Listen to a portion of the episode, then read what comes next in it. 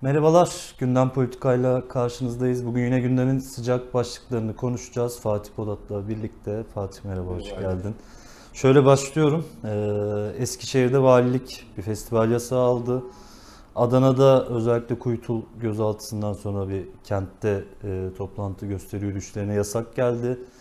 Deva Partisi'nin Antep mitingine önce izin verildi, sonra yasaklandı. Ee, Rize'de çay eylemi milli güvenliği tehdit dolayısıyla yasaklandı ve bunların üstüne zaten bölge yerlerinde uzun zamandır sokağa çıkma yasakları gibi eylem yasakları var.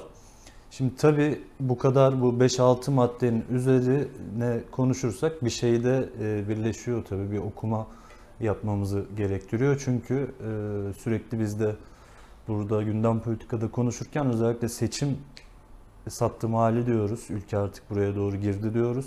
Ve bu yasakları da bu uygulamaların da aslında iktidarın buralara dönük hamleleri olarak da okunuyor. Sen nasıl yorumluyorsun bu tartışmaları? Aslında bu e, son baskı pratikleri ve son gelişmeler e, Cumhurbaşkanı Erdoğan'ın en azından yakın dönem açısından alırsak Gezi e, mahkumiyet kararlarının hemen ardından yaptığı açıklamayla örtüşüyor. Orada Erdoğan bu kararı e, savunurken doğrudan aslında taraf olarak davanın bir tarafı olarak savunurken e, işte benzer şeylere kalkışanlara da bir gözdağı olsun manasına gelen ifadeler kullanmıştı. Ve e, ardından da bu yasak kararların arttığını görüyoruz. Yani e, şöyle sorabiliriz. Bir çay mitingi milli güvenliği nasıl tehdit edebilir? Bir festival e, ne gibi bir sorun oluşturabilir? Ama tüm bunların aslında e, iktidardan hoşnutsuzluğun büyüdüğü biriktiği zamanlarda e, muhalefete moral vereceği, güçlendireceği, e, bir şekilde e, birleştireceği ve bunların iktidarın aleyhine e, gelişeceği ve aleyhine bir havayı besleyeceğine dair e, bir e, şeye dayanıyor, bir politikaya dayanıyor. E, burada tabii ki bunların ilk olmadığını da hatırlatmamız gerekir. AKP dönemi pek çok e, aslında işçi grevinin milli güvenliği tehdit gerekçesiyle böyle bir bahaneyle erteleme adı altında yasaklandığı bir dönem oldu. Ve e, diğer taraftan bugün örneğin eski İnsan Hakları Derneği Genel Başkanı e, yazarımız Evrensel'in yazarı Hüsnü Öndül'ün bugünkü yazısında 15 Temmuz darbe girişiminden sonra kamu görevlilerinin e, den ar- arındırma pratiklerine bakıyor ve 125 bin kamu görevlisinin yani tasfiye edildiğini ifade ederken içlerinden şöyle mesleklere bakmış, onları sıralamış. Ben birkaçını alıyorum hani vaktimizin sınırlığını dikkate alarak. Mesela garson var içinde, e, müze müdürü var, heykeltıraş var, ebe var, kaloriferci var. E, bunun gibi e, meslekleri kadar uzanıyor aslında.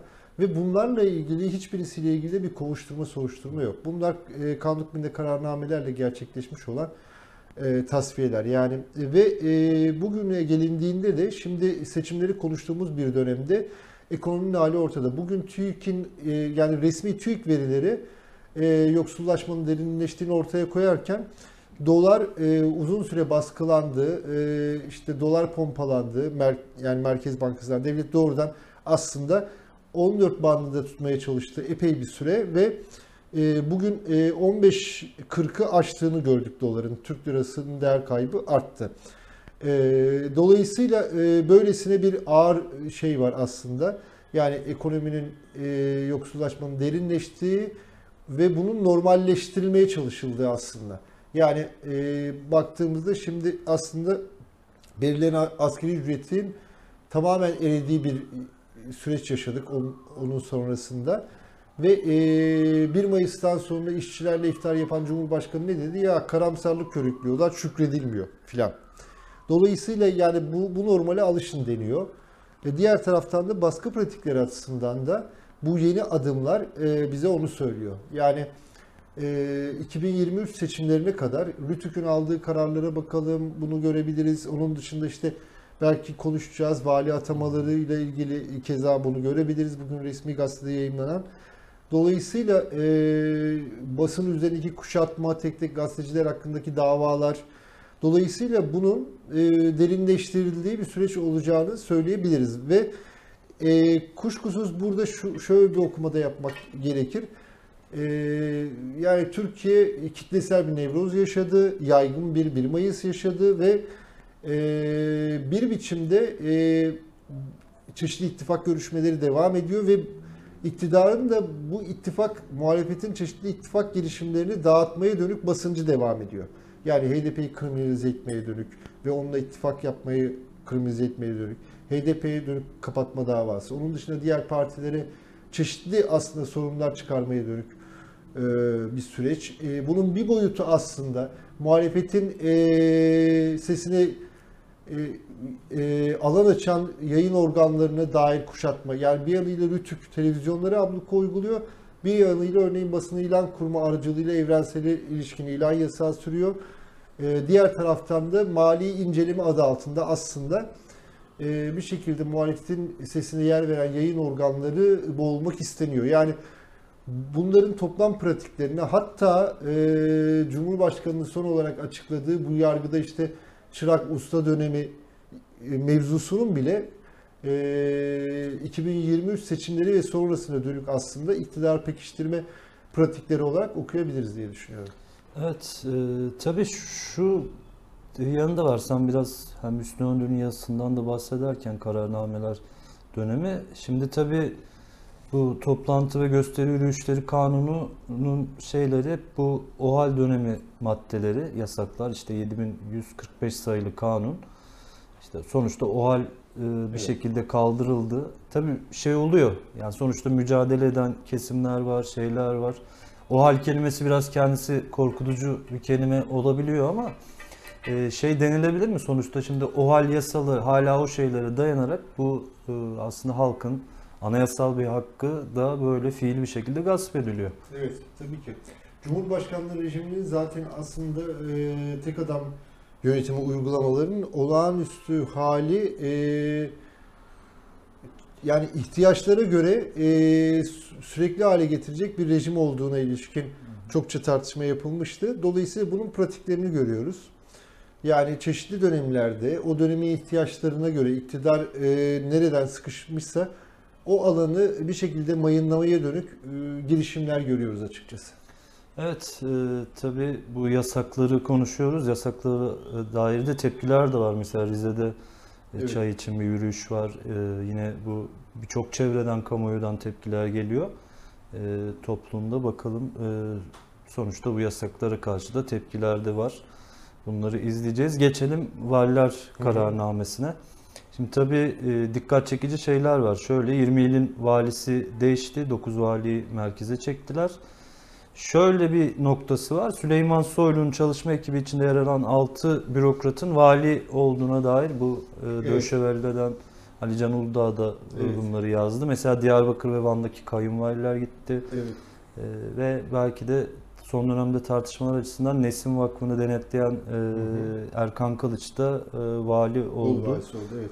Bu atamaları nasıl okumak Şimdi lazım? burada tabii ki şöyle bir dönem, şöyle bir şey oluyor. Genel olarak aslında e, tecrübeli editörler ve haber merkezleri ve alan muhabirleri genel olarak bu atamalara bakarlar. Yani e, çeşitli bürok- üst düzey bürokrat atamaları, vali atamaları e, bunların başında gelir. Bakılır ama bu özel dönemlerde daha çok ilgi çeker. Dolayısıyla bu dönem e, hemen bakılmış olması yani Alican'ın bu haberi e, yani e, iyi de o açıdan. Yine Rudav e, işte e, var olan değiş şu an değişen Diyarbakır e, valisinin işte bir Kürtçe albümü Erbil'de hediye ettiği diğer taraftan bu Bahçeli korusu e, yaptıktan sonra işte e, onun açılışına e, MHP Diyarbakır İl Örgütü'nün valiyi de çağırdı ama vali sorun olur diye düşün gerekçesiyle gitmediği, bunu CHP, MHP Genel Merkezi'ne iletildiği gibi çeşitli aslında bunların bir kısmı neden olabilir, bir kısmı olmayabilir. Ama bu haberlerin e, böyle yapılması bile e, hiç de normal bir e, dönemden geçmediğimizi gösteriyor. Yani baskı pratiklerinin hani diyelim şöyle bir şeyden söz edelim. 20 valinin yeri değiştirilmesinden söz ediyoruz. 20 ilin valisi değişiyor daha doğrusu. Dolayısıyla bunların hani belki bir kısmının normal olabileceği bir dönem olduğu bile düşünülmüyor. Yani e, bunların bir tanesiyle ilgili bile aslında bir normallik hissi uyanmıyor. Dolayısıyla bunun kendisi bile içinden geçtiğimiz e, dönemin politik kodlarıyla doğrudan ilgili. E, tam bu noktada belki e, e, Sayın Selahattin Demirtaş'ın mektubuna da e, e, girebiliriz. İşte bugün işte e, bana da pek çok gazeteciye e, sa- bazı sanatçılara, aydınlara e, gönderdiği bir mektup oldu. İşte e, orada e, bir çağrı yapıyor genel olarak aydınlara. Bir o da toplumun soluksuz bırakılmaya çalışıldığına ilişkin bu aslında bugün konuştuğumuz iktidar pratikleri de bu mektup biraz daha sonra yazılsa muhtemelen bunları da içerecekti. Bunlara aslında genel olarak işaret ediyor ve e, aydınlara e, tutum alma çağrısı yapan bir şey bu. Örneğin bir demokrasi sözleşmesi e, burada tabii dikkatli bir dille yazılmış. İşte e, bir demokrasi sözleşmesi oluşturabilir, bütün partilere aydınlar bu yönde çağrılar yapabilir, baskılar uygulayabilir gibi ve it- e, tek bir ittifak olmayabilir. Önemli olan e, demokrasi gönüllü olarak demokrasi paydasında e, birleşecek bir muhalefetin olması. Dolayısıyla buna ilişkin aslında e, bence iyi bir çağrı, e, önemli bir çağrı olduğunu düşünüyorum ben de Demirtaş'ın yaptığı çağrının. E, ve muhalefetin diri unsurları aslında e, bu gerçekliği uzun süredir dikkat çekiyorlar. E, Evrensel'in yazarları da e, bu açıdan pek çok şey yazdı, yazmaya devam ediyor. Yarınki manşetimizin de aslında e, bununla ilgili olacağını e, tabii belirtelim. E, yazarlarımız var. Bununla ilgili e, e, çeşitli akademisyenlerin, bilim insanların görüşleri de e, yer alacak yine. Dolayısıyla böyle bir dönemden geçiyoruz ama diğer taraftan şunu da ifade etmemiz gerekir. Gezi kararından sonra da olmuştu bu. Baskı pratikleri arttıkça bazı kesimlerde ya bunlar seçimleri bile yaptırmazlar yönlü bir şey oluyor ve bir karamsarlık oluyor dediğin gibi. E, bu aslında e, bir muhalefet potansiyelinin iktidarı tedirgin ettiğinin de göstergesi. Zaten 3. nesil e, Gezi davası e, o gerekçeyle gündeme gelmişti. Yani e, tamamen aslında e, Kavala'yı dışta tutarsak Kavala üzerinden kuruldu son Gezi davası. Daha önceden aslında beraat etmiş isimler mesela e, mücella yapıcı beraat etmiş isimlerden biridir mesela. Tutuklanan isimler arasında yer aldı. Soma'nın e, avukatları var arası- arasında gene. Dolayısıyla e, bunun gün, yeniden gündemleşmesi de aslında e, iktidarın oy kaybına ilişkin çeşitli kamuoyu araştırmaları yayınlanırken ve tartışılırken ya da çeşitli biçimlerde iktidarın des, iktidara desteğin aşımaya başladığına ilişkin bir tartışma yapılırken e, muhalefetin güç toplama imkanlarının da aslında iktidarı rahatsız ettiğini de gösteriyor. Dolayısıyla burada derli toplu e, durma e, durmak gibi bir tarihsel sorumluluk var muhalefetin üzerinde. E, bu baskı pratiklerini de böyle de okumak lazım.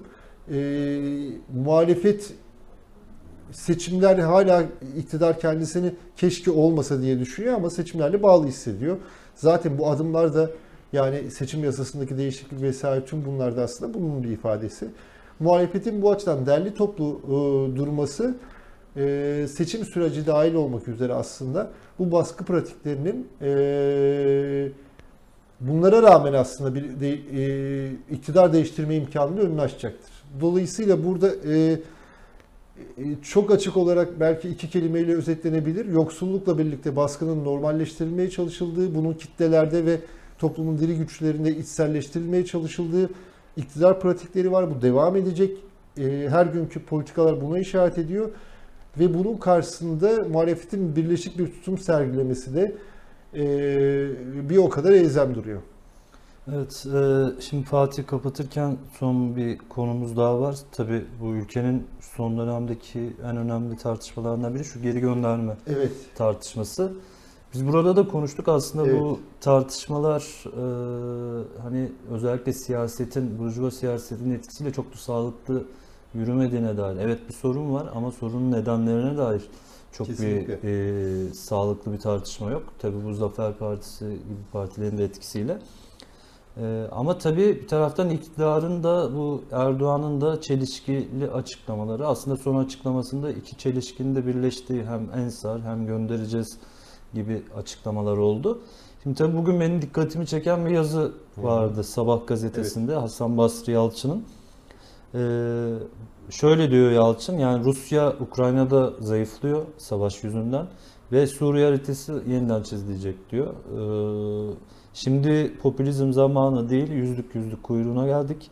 Sığınmacı meselesini bu ana kadar çok güzel idare ettik. Şimdi bunu avantaja çevirelim e, diyor ve Erdoğan'ın da siyaset planlamasının böyle olduğunu ve çok başarılı ve ileriyi gören Suriye politikasının bir parçası Hı hı. olarak e, şey yapıyor. Bir taraftan iktidara yakın e, basın da Erdoğan'ın bu şeyinden orayı biraz e, nasıl yüceltiriz, Evet, nasıl evet, tabii. çerçeve oturturuz derdinde açıkçası. Tabii tabii bu yazıda tabii ikili bir an var. Bir tanesi işte dediğin gibi bu e, Türkiye'deki mülteci sayısını bir potansiyel olarak e, yüksek bir sayıda olmasını e, Suriye coğrafyasına e, Türkiye'nin müdahalesinin bir meşru gerekçesi e, olarak sunuyor yazı.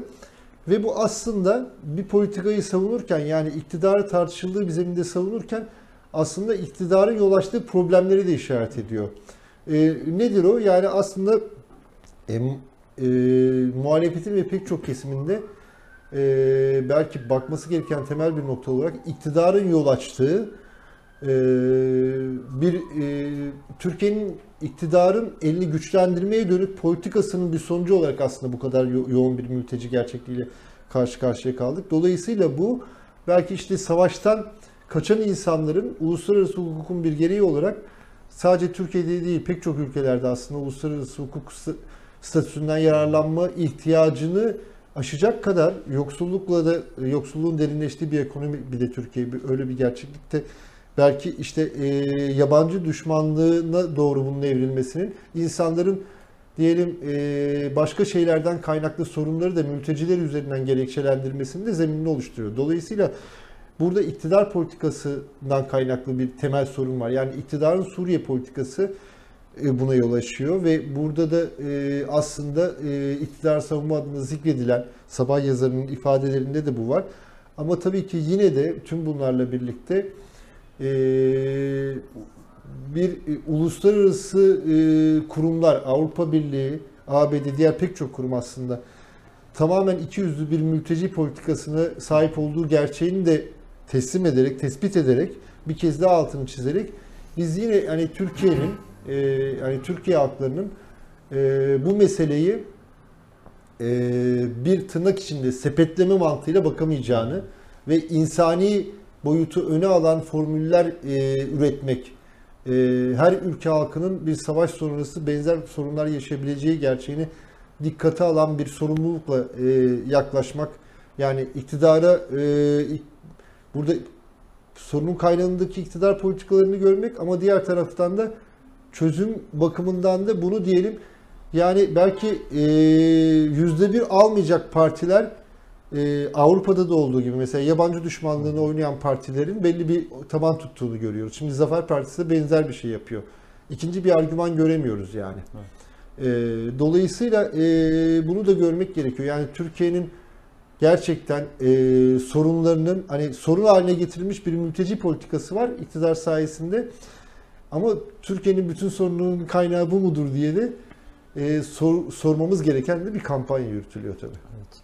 Tabii özellikle 2011'de başlayan o, o savaş sonra 2013'ten sonra aslında iktidarın politikaları ve senin de anlattığın gibi yaşanan sorunlar şimdi de yeni durumdan da yine Evet. güçlü lider imajı çizilip yine Evet, o evet. sorunların Evet, üstünü evet. örtmeye e, çalışıyor tabii medyası da iktidarda. Evet tabii e, programın başında da biraz iktidar baskısından konuştuk. Şimdi e, sıcak bir gelişmeyi de aktaralım. Yargıtay e, CHP İl Başkanı Canan Kaftancıoğlu'nun 3 davadan aldığı cezayı onamış. İsmail Saymaz şöyle duyuruyor. 4 yıl 11 ay ceza var ve yanı sıra siyasi yasak kararı da verildi diyor. E, Kılıçdaroğlu da vekilleri çağrı yaptı. Tabii bunun üstüne gelmesi de hem az önce baskılar üzerine de konuşuyorduk. Bunun üstüne de geldi ve orayı da güçlendiren bir Evet, evet. karar açıkçası. Ee, şimdi tabii şunun altını özellikle çizmek gerekir. Canan Kaftancıoğlu e, başından itibaren aslında bütün İstanbul İl Başkanlığı süreci içinde dik duruşuyla, sağlam duruşuyla Cumhurbaşkanlığı ve partisini rahatsız etti. Son yerel seçimlerinde de aslında CHP İstanbul İl Örgütü'nün yani o topyekun aslında seçimin yenilenmesi sürecinden itibaren pek çok aslında muhalif gücün bir şeyi var. Bir toplu yanıttır bu aslında AKP'ye ama diğer taraftan sandıkların bırakılmaması, sürecin takibi o bakımından burada CHP İstanbul İl Örgütü'nün ve Canan Kaftancıoğlu'nun önemli rolünde altını çizmek gerekir. Bir kez daha hatırlatmak gerekir. Başka pek çok konuda da aslında diyelim Türkiye'nin barış ihtiyacından tutalım. E, başka bir dizi konuda e, sağlam bir duruş göstermiş bir isimden söz ediyoruz Canan Kaftancıoğlu deyince. Bu kararın muhalefetin aslında e, dik durma eğilimine bir saldırı olduğunu da bu kararların e, görmek gerekiyor ve e, muhalefetin bunu toplam olarak üzerine alınması gerekir diye düşünüyorum. Yani bu, bu kararları karşı mücadele edilmesi gerekiyor. Türkiye'nin e, şu politik iklime bak, bakıldığında e, aslında Canan Kaftancıoğlu gibi duruşa sahip politikacılara e, ne kadar ihtiyacı olduğunu da döne döne vurgulamalıyız tabii. Evet, e, hem yasaklar hem Kaftancıoğlu hakkındaki bu karar e, az önce de konuştuğumuz gibi bir e, toplam bir stratejiyle birlikte e, okunabilir. E, tabii gelişmeleri izleyeceğiz hem evrenselden hem evrensel netten. Şimdi tabii kapatırken e, Ahmet Say e, hayatını kaybetmişti. Çok değerli bir e, bizim de yazarımızdı aynı Evet. zamanda. Ee, onu da anarak kapatalım. Bugün de uğurladık kendisini. Evet. Sen, Evet, e, Türkiye'nin çok önemli müzik insanı, Marksist bir müzikolog e, ve evrensel yazılarıyla çok önemli katkılar yaptı ve genel olarak aslında duruşuyla e, son dönemde e, o acı haberi duyduktan sonra İlk Sami Türk'le ilgili duruşunu ifade eden video çokça paylaşıldı. Ama onunla birlikte pek çok açıdan aslında e, altını çizmesi, çizilmesi gereken e, örnekler sergilemiştir. Ahmet abi e, önemli izler bıraktı e, ve notalarla uğurlandı. Bugün Fazıl Say da Fazıl Say'ın da e, babamın ne kadar fazla kesime kişiye dokunduğunu da e, görmüş olduk. Bu da bizim ailemiz için bir onurdur diye ifade etti. E, dolayısıyla e, buradan Ahmet Say'ı e, hem teşekkürle hem saygıyla anmak istiyorum bağlarken. evet tabii Evrensel'e yazmaya başladığında bir tweet'i vardı. Sesin daha gür çıkıyor Evet. artık evrenseldeyim diye. Tabii Ahmet Sayın da e, Evrensel'e çok büyük katkıları oldu. Hem yazılarıyla hem de çeşitli şeyler hakkında da dik duruşuyla e, biz de kapatırken kendisini saygıyla bir kez daha analım. Fatih çok teşekkür Ben ederim. teşekkür ediyorum. Evet, bugün gündem politikanın sonuna geldik. Ee, haftaya tekrardan burada olacağız. Ee, şimdilik bizden bu kadar. Hoşçakalın.